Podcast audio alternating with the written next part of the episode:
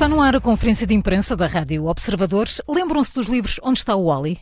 Quem nunca procurou claro. pelo, pelo boneco de calças de ganga, gorro, camisola às riscas? Listas sim, brancas. vermelhas e brancas, sim. Pois bem, o Wally escondeu-se outra vez. Então, onde é, é que ele está agora?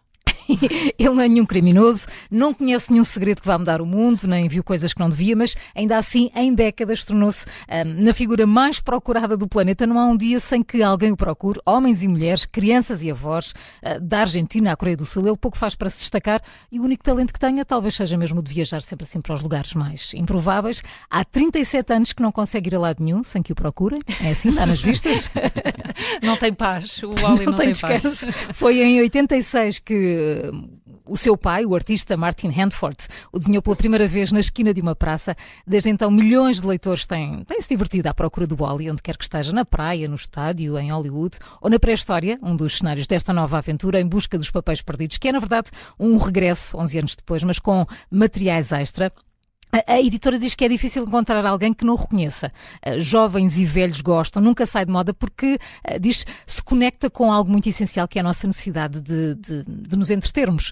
A verdade é que apenas na primeira página dupla, Teta ali no meio de um cerco ou um castelo continua a exigir assim uma, uma mistura entre, uma agradável mistura entre tempo, concentração, distração e toda a humanidade está representada no mundo do Wally. Política, economia, guerra, amor, arte e até literatura são oferecidas, discutidas, satirizadas e celebradas. Há lugares onde gostam tanto do Wally que até quiseram chamá-lo de outro nome, só para se sentir ainda mais, mais próximo. Já teve para se chamar Charlie, o Baldo, o Aldo, Jura ou Willy, eh, entre outros. Já o original é porque em inglês invoca alguém que diz ou que faz algo desajeitado ou absurdo. A arte de, do, do, do, criador de Anford não é nenhum mistério, assim como a atenção aos detalhes. Diz que cada página dupla requer cerca de oito semanas de trabalho. Ele diz: eh, começo com uma lista de cerca de 20 piadas que quero incluir e depois vou inventando mais eh, enquanto uh, trabalho. Isto disse ele numa das poucas entrevistas que deu em 1990. Uhum. 90. Nessa altura também uh, partilhou que morava numa casa muito pequenina, com uma cama no meio da sala e milhares de livros aos quadradinhos e soldadinhos, que acordava às duas da tarde e trabalhava até às seis da manhã. É impossível saber o que ele pensa nos dias de hoje, porque ele uh, ainda se esconde mais que a personagem criou. Uhum. Já quanto ao paradoxo do Wally, é, é, infinito. Quanto mais se esconde, mais o procuram. É o, é o destino dos mitos. Está no El País. É um artigo. Giz, nunca tinha pensado no Wally assim. e, que ele, e que aquilo tem um autor, de facto. E que tem um autor. E que pensa, não é? E que faz, sozinho. Faz, faz sozinho. Faz sozinho. Uh, e que pensa sobre o assunto. Muito bem, vou, é. olhar, vou procurar o Wally de outra forma. Olha, trazia-vos aqui uma enfim, um tema que depois disse, ah, não vos vou incomodar com isso. Tinha a ver com mensagens de telemóveis, telemóveis e só que lá vão os meus três companheiros de estudo ficar enganados. E disse, amanhã conto que amanhã já estou no Porto, estou longe.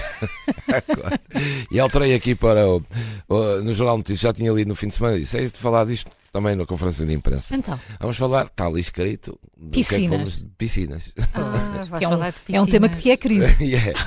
Ora bem, lembram-se que houve uma, houve uma fase que nós achávamos toda a gente, todos os conselhos em todo lado só construíam pavilhões, piscinas, rotundas, uhum. uh, e, jardins e, infantis. É, e depois um, pavilhões multiuso. Este, pavilhões multiuso, as piscinas, tinha uma piscina aqui ao lado também tinham outra maior e aquilo coisa, não era preciso. A minha piscina é, é maior que a tua.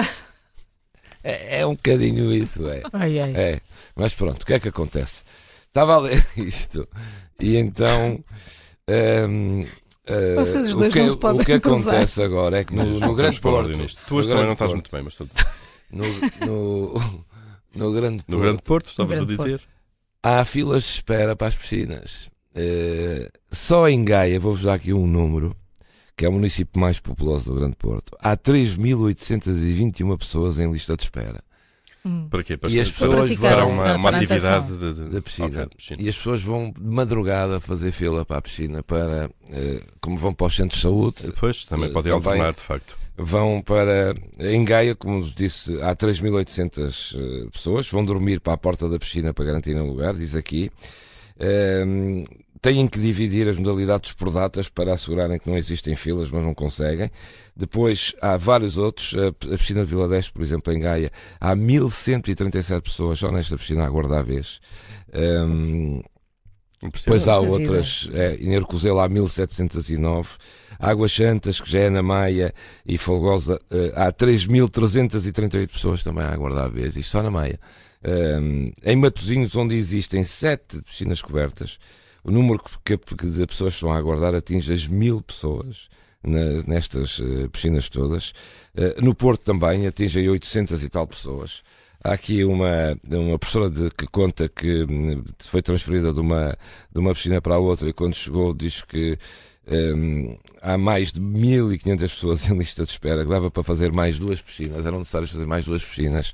As pessoas vão, sobretudo, fazer as crianças. É hidroginástica. E, é assim, uhum. vão crianças para a piscina e depois muita hidroginástica. Uhum. Muitos, muitos idosos, muitos idosos mesmo. Há aqui, de resto, histórias de idosos que já comemoraram lá. Um que diz 44 anos de casado na piscina, outra que vai duas vezes e gosta muito, sente-se cada vez melhor a fazer hidroginástica. Vocês fazem hidroginástica?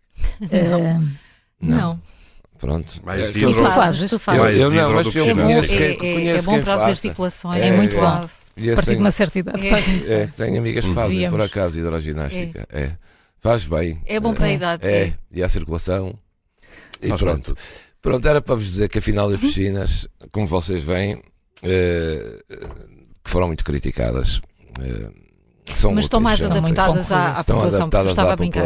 Havia uma altura que se inaugurava sim, jardins não, de infância, não, não, há crianças. Não há crianças Mas isso, é, isso é como tudo. Nas áreas urbanas, seguramente, hum. há poucas piscinas para aquilo que é procura, até porque há cada vez mais pessoas. E vais para o interior e há muitas que estão vazias e, e que são encargo para as autarquias. E são um encargo grande. Sem, sem e às vezes em, em, em conselhos colados, em que a distância é de 5 hum.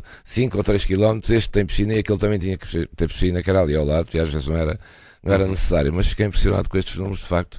E há muita mesmo. gente que vai de madrugada uh, fazer fila. Mas mesmo assim, nos clubes e aquelas atividades para, uh, para as crianças, é o que esgota mais rapidamente são as aulas de natação. Natação, Tam, não é? Tenho essa, tenho essa Sim. ideia também. E agora a hidroginástica. Portanto, é preciso, é preciso. ter mais piscinas. Ok, era isto que eu vos queria contar. Muito obrigada. E eu quero uh, avisar-vos e alertar-vos para, para, para o artigo que eu, que eu vi no Observador. É, é um trabalho interativo muito, muito interessante sobre a história do conflito israelo-palestiniano, uhum. ano a ano. Uh, o artigo chama-se Guerra, Intifadas e Poucos Acordos. É um texto da Rita Pereira Carvalho, o web design uh, do Miguel Frase Cabral e edição de fotografia da Teresa Abcacis. E é ótimo, de facto, e agora que mais uma vez estamos a falar tanto do Médio Oriente, é ótimo para, para perceber a origem deste conflito, que é um puzzle cheio de confrontos militares, avanços, recuos diplomáticos e de uma solução que nunca se alcançou.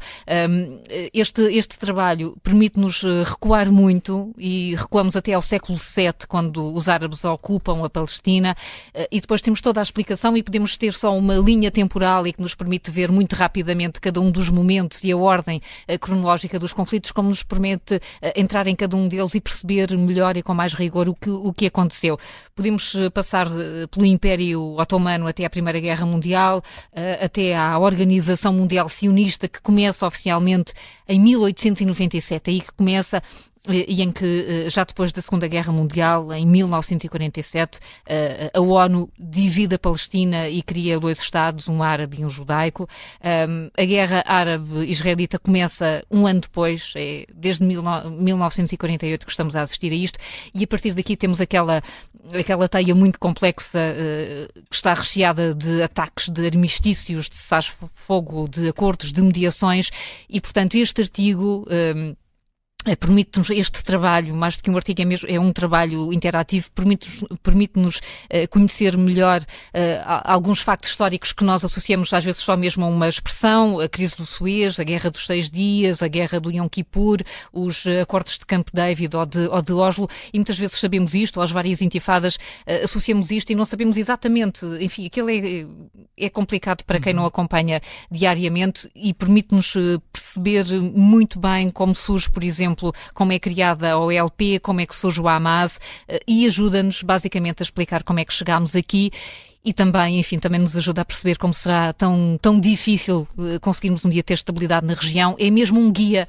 uh, que nos permite perceber melhor e discutir um, com um bocadinho mais de, de conhecimento o que está a acontecer no, no Médio Oriente. Recomendo sim. mesmo estar no estar observador. observador. Deve ser magnífico, é. de facto. Olha, deixa-me só dizer sim, uma sim. coisinha assim. É que, entretanto, recebi aqui uma mensagem da nossa cara colega Judite França. Sim. Porque eu estava a falar das piscinas na área metropolitana de Porto e ela escreve isto. Em Lisboa também, Inatel cheio, Jamor cheio, Alvalade cheio, zero lugares das piscinas. Portanto, isto é generalizado. portanto, era só para dar esta informação. Eu estava a falar da área Muito, metropolitana Sim, Porto, e agora falou-se também de Lisboa. E Lisboa, pelos vistos, eh, a, sensa a sensação não. É, a situação, é, a situação é igual. Portanto, há muita gente, de facto, hoje diz que tem, teve a ver com o Covid também. Diz que a partir do Covid as pessoas começaram a praticar a desporto, procurar mais, a procurar, sim, a procurar mais física, atividade, eh, em todas as idades e, portanto.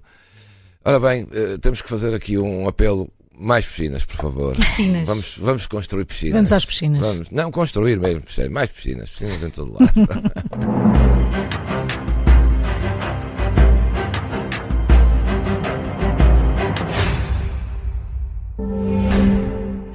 Cheira queimado. Ai, a carne! Na vida da Joana é tudo um 31. Menos poupar, que é 30 cêntimos por litro. Em compras superiores a 30 euros no continente, acumule 15 cêntimos por litro em cartão continente. Mais 15 cêntimos de desconto direto com a app Mundo Galp. Galp e Continente, juntos, no maior desconto de sempre. Válido em Portugal Continental e Madeira até 31 de outubro. Saiba mais em galp.continente.pt.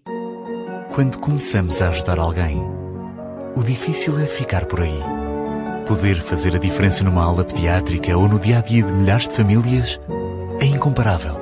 Melhor? Só contribuir para uma alimentação saudável nas escolas. Ou ajudar a reciclar toneladas de plástico. E ainda combater o isolamento social de idosos. Em 20 anos, os portugueses conseguiram fazer tudo isto com a missão Continente. 20 anos a pensar no próximo. É bom para Portugal.